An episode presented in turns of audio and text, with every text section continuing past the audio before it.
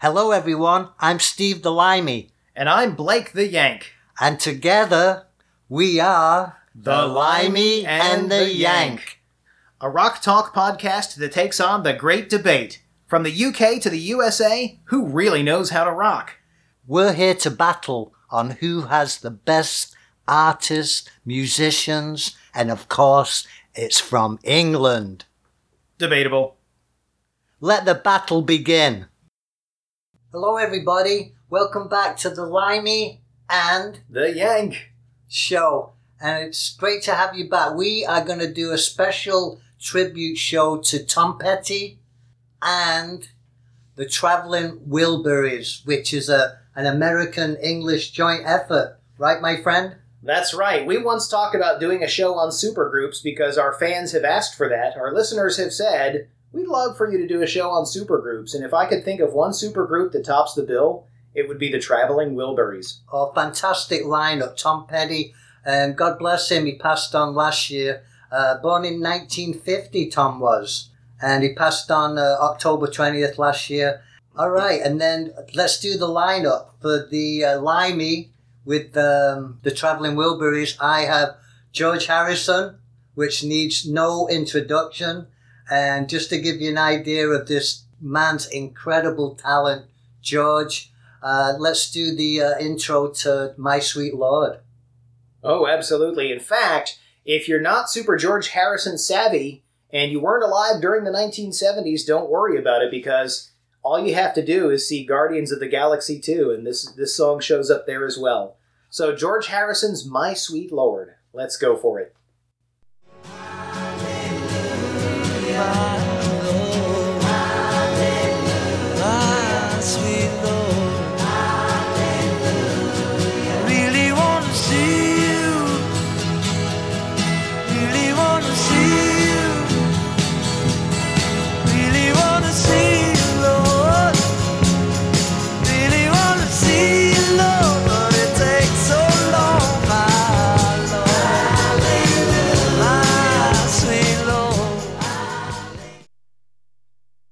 Wow.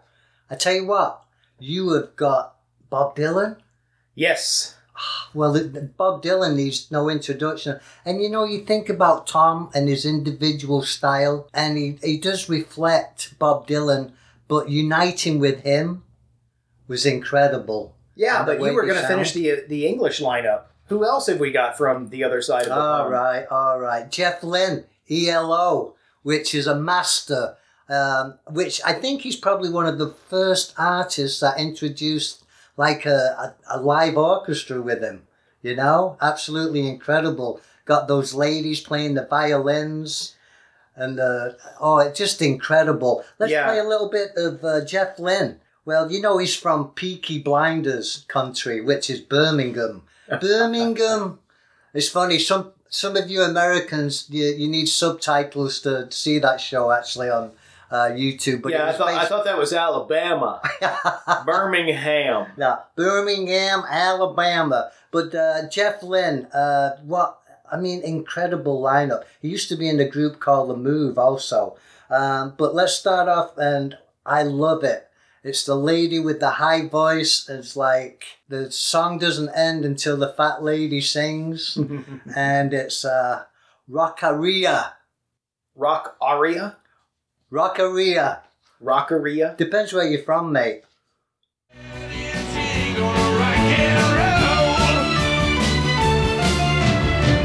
She's sweet on Monday.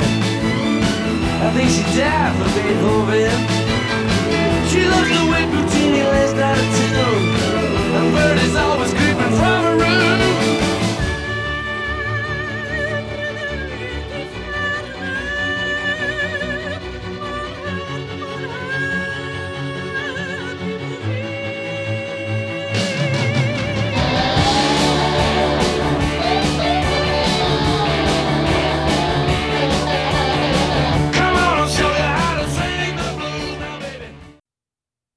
That is great. And you know, part of the fun, I think the reason Jeff Lynne was so big on the orchestra and could get away with that was that was the big thing with the prog rock of the late 60s, early 1970s. Psychedelia emerged into something that needed to be talented, classically trained, musically valid. And so you had stuff like Rick Wakeman getting an orchestra. Everybody was getting an orchestra and getting someone to play with that.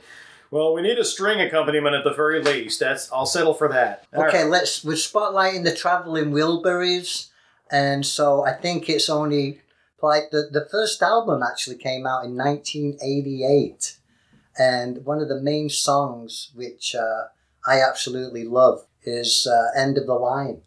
That is a wonderful song, and I, ha- I have to admit that's it's kind of sad that most of the Wilburys are gone now. We don't have George Harrison, and Roy Orbison died shortly after the production of this album. And rest in peace, Tom Petty. Okay, you're going next, Mister Yank. So yeah, well, we want to play a little bit from End of the Line, and I mention that only because End of the Line is a song about looking back. And when I was putting together my ideas for this episode and listening to that song, it was kind of sad to hear Tom Petty do that whole verse about maybe you'll think of me one of these days. Maybe you'll think of me when somebody plays Purple Haze.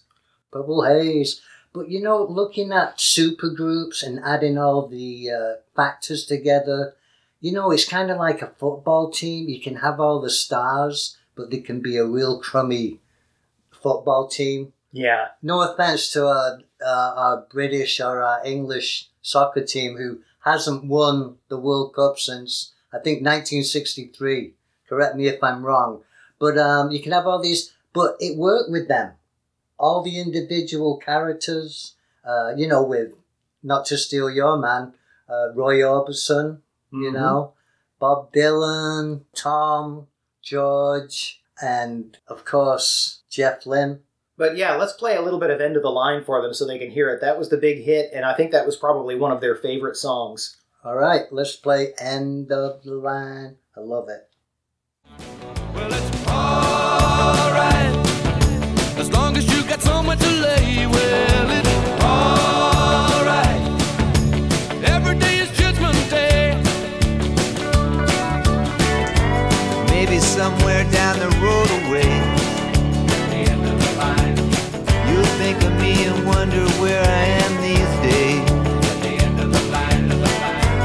somewhere down the road when somebody plays The end of the line. Purple Haze. It's.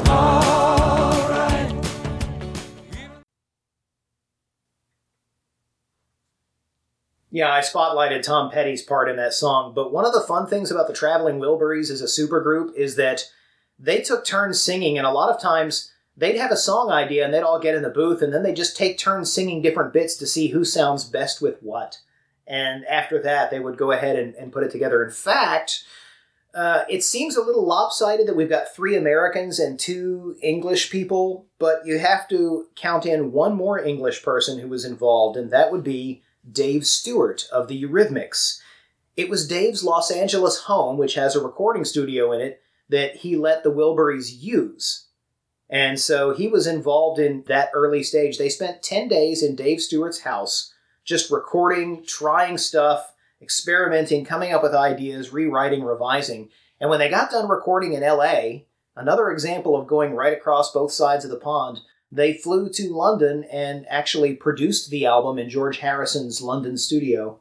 Wow, I didn't even know that. That's pretty amazing. Yep. How they all got together and formed. Like Tom Petty and the Heartbreakers, bringing back Tom. They were formed in, uh, believe it or not, 1976. It's amazing because a lot of people know the 80s Tom Petty because that was huge, and yet Petty did great stuff in the 70s, blew it out in the 80s, just all over the charts, and then in the 90s, he's coming back again, and he's got not only his greatest hits album, but then he puts out Wildflowers and She's the One, these fantastic albums.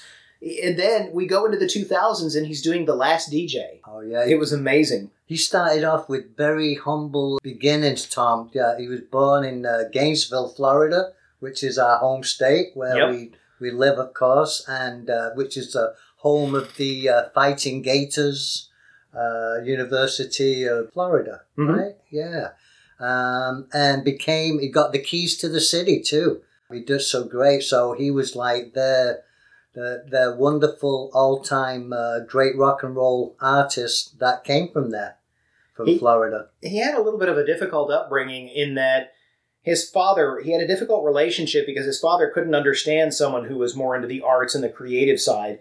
But the interesting thing about Tom Petty is what built, according, I'm taking my facts from Wikipedia, so, uh, but I did go ahead and read the wiki real quick, and it said that um, he got his inspiration to get into music at the age of 10 when his uncle was working on the set of an Elvis film, and Petty got to meet Elvis. The king. That's right. What an impression that had to make on a young boy who likes music, and suddenly here he is with the king of rock and roll watching him make a movie. I can't even imagine.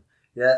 Um, how about if we play some of uh, Tom Petty uh, and the Heartbreakers? If you don't mind me jumping in, Mr. Yank, Learning to Fly. That was one of my favourites. I'm sure the audience loves it too. That is a good one, yeah. Let's have a little bit of Learning to Fly. I'm learning to fly. Put you right up there on the clouds, folks. Here we go. Float away.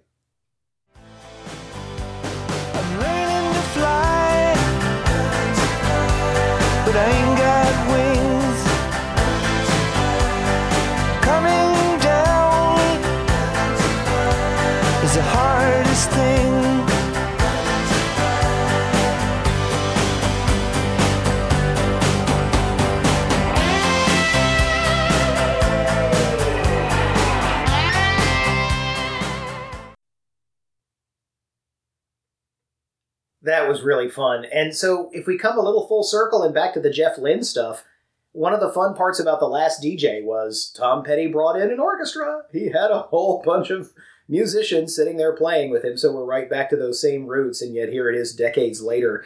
I would like to take a moment and play a song from the last DJ.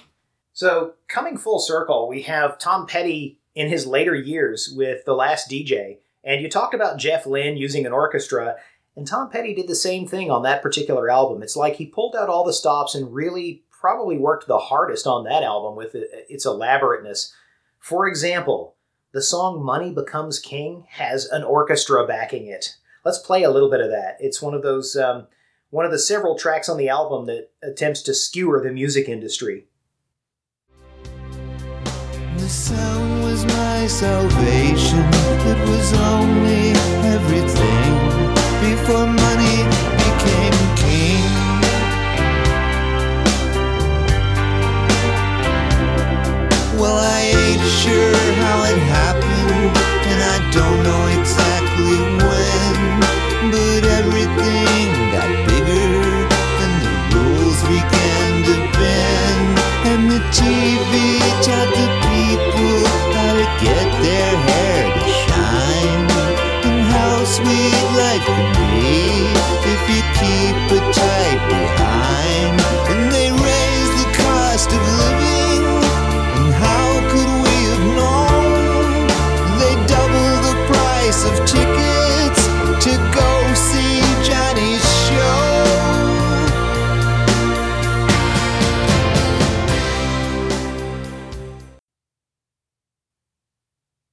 And that's pretty pretty elaborate, isn't it? Nice. Yeah, I never knew he brought the orchestra into it. And to be honest, that's a new one on me. I, I, I thought I've heard all of Tom's songs and uh, I haven't. But getting back to the English, if you don't mind, I suppose we we're could. talking a lot, a bit too much about these American dudes, you know? You haven't mentioned Bob Dylan.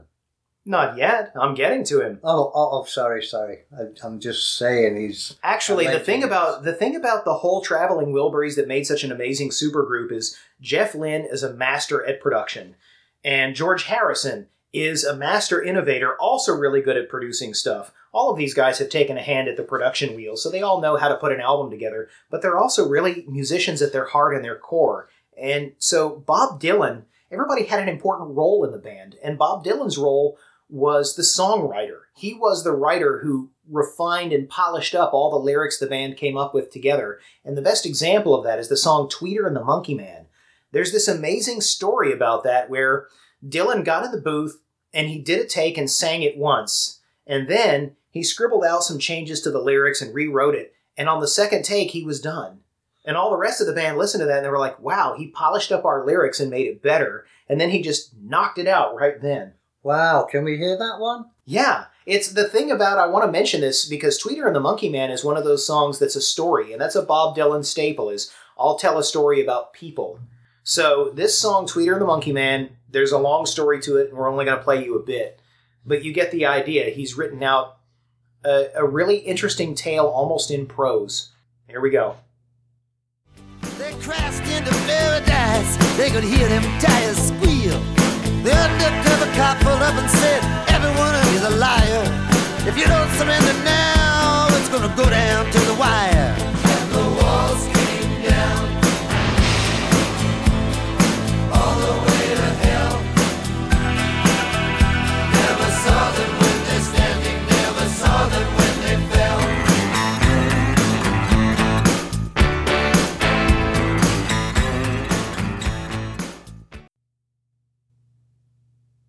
I love it, man. What a great song that was. Yeah. That was a great pick, buddy. That closes out the first album. And while we're on that topic, the Traveling Wilburys had two albums, but here's the fun part. If you go looking, there is no volume two. There's volume one and there's volume three. And then, if you go looking for bootlegs, there were a bunch of bootleggers after the first album that made their own album they called Volume 2. And that's why the band deliberately decided to name their second album Three. It's a little bit of cynicism and a little bit of uh, just humor. Yeah, I think that's great. Well, talking about the Traveling Wilburys, um, as a team, you and me, and having our individual English, uh, or I should say British musicians and American musicians, I think we should get back and uh, play another Traveling Wilburys song. Um, you know, we've done End of the Line, uh, but I love Handle with Care. Well, you said Get Back. Is that a Beatles reference? Well, it's part of it. If George is in it, it's I gotta see be. what you did there. See what you, you know? I'm- You know this, all you listeners out there. Handle with care. I'm going to cut him off now and just go into it. This is a great song. You don't have to. This one's sweet. Let's hear it. Yeah, I do have to cut you off. I've been bumped up and I've been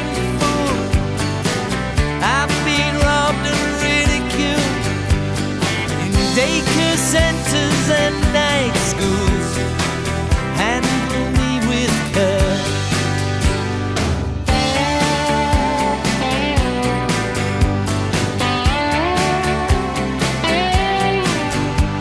Been stuck in airports, terrorized sent to meetings hypnotized, overexposed,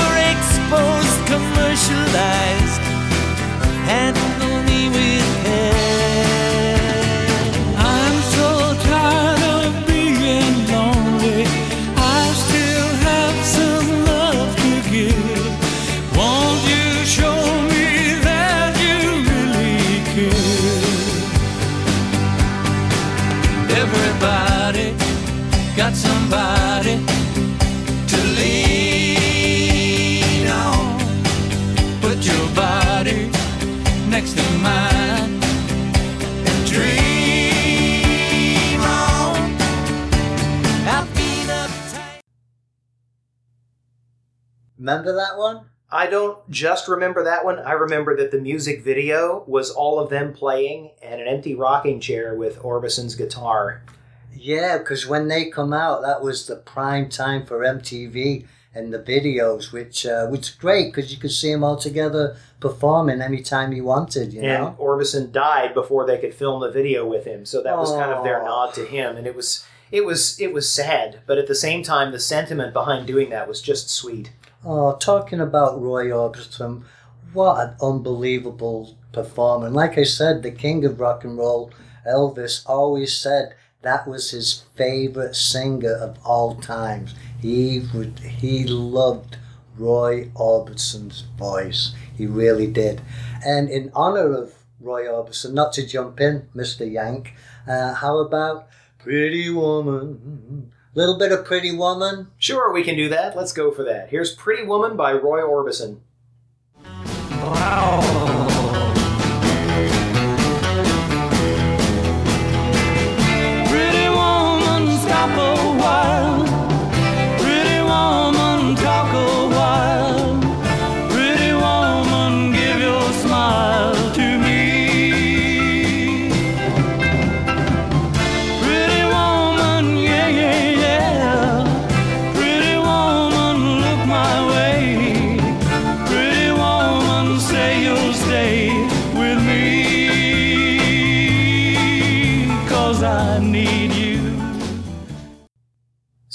Fun thing about Roy Orbison in, in the traveling Wilburys context is his voice is big. It really stands out. It's it's often been called operatic because it's got this loud booming tone, and yet he was a very shy and insecure individual. He was not he was not comfortable on stage, but his voice, when he let it go, it would just absolutely blast out to the rafters and be magical.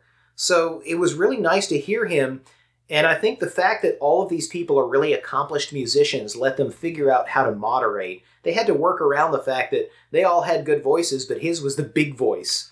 Big voice, but the quiet, shy type, not unlike uh, Mr. George Harrison, too, which was known as the Quiet Beatle, Yeah. right? But he wasn't quiet with this song. I'm going to put in and jump in with a little bit. I've got my mind set on you. good choice. Let's play it. This time I know it's real. The feeling that I feel. I know if I put my mind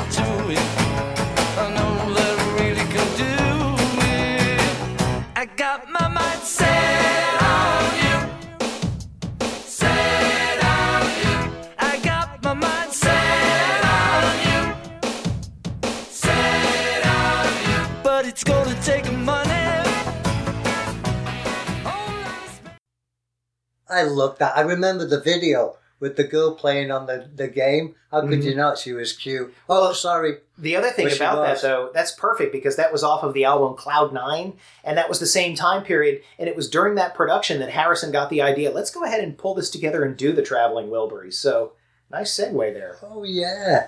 and, uh, you know, obviously the spotlight's on Mr. Tom Petty.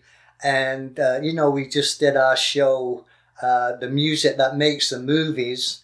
And this is another piece of music which definitely made this movie. You know who I mean.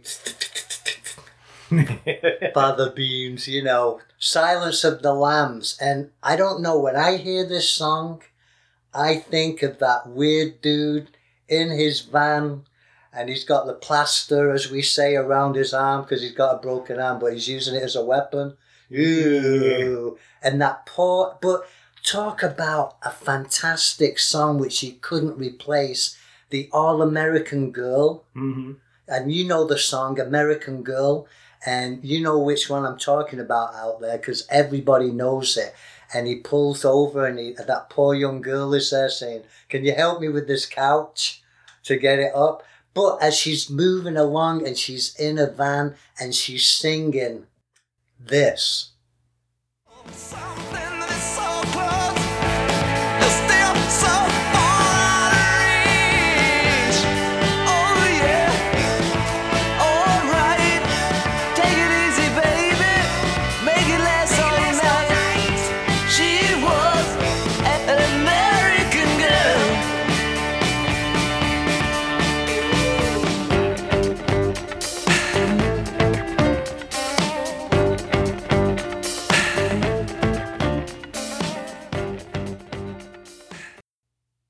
Doesn't that take you back to the movie? You feel like saying to her, "Watch out for the lunatic that it's gonna get you."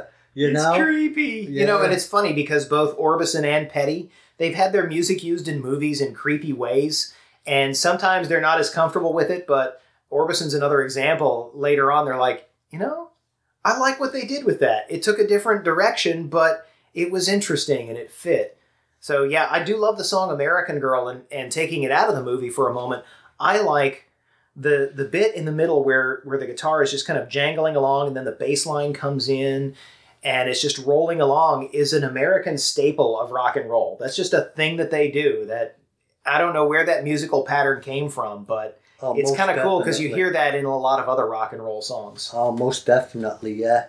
Um, and you know, Tom, he he did a, a lot of different songs. Well, I shouldn't say a lot of songs, but he did record with other artists too, and uh, gave them hits. And uh, the one that comes to mind, which Tom Petty uh, joined up with, was uh, Stevie Nicks. Yep. And Stevie Nicks, uh, she said um, in an interview I heard, he said if it wasn't for Tom Petty, uh, she could never have made a, a comeback as a solo artist. Really? Yeah, yeah. Well, you know the song. Have a listen to it.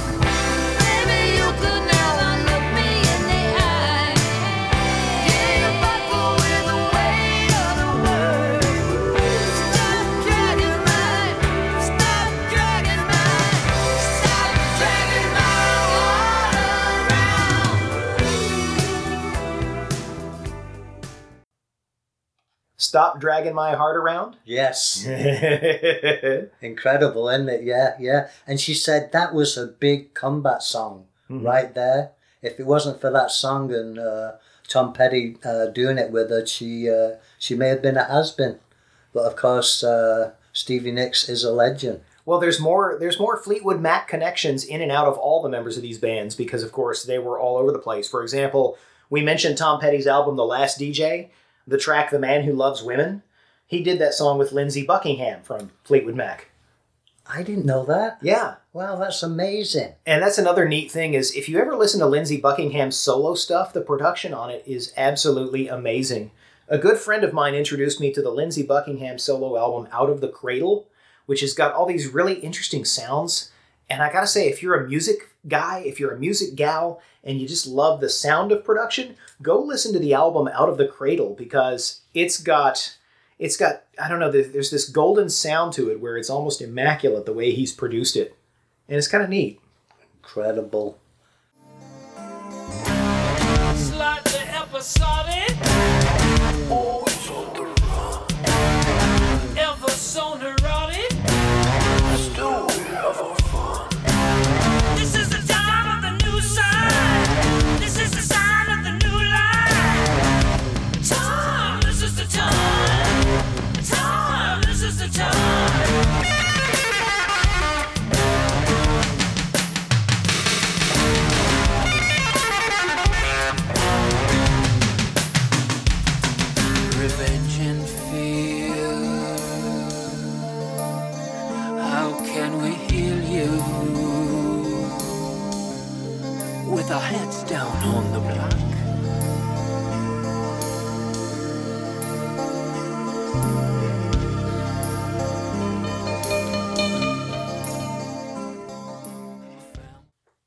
Hey kids, time to go for now.